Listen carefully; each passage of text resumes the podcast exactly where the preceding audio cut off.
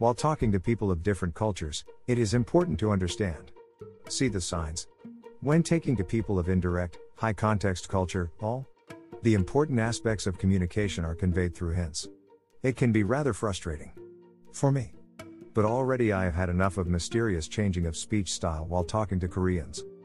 I told my friend a joke about this just recently. Only in Korean culture you start talking in informal style but end up talking in extra formal official style. For real, it's not a joke. For now, finding a language exchange partner for Korean has been a fail. We found 3 people. 1 Russian Korean for group studies and 2 as tandem partners. After 1 to 2 times they all quit. But I still have myself to practice with, Party Popper, Coffee. Wikimedia Commons photo of stars.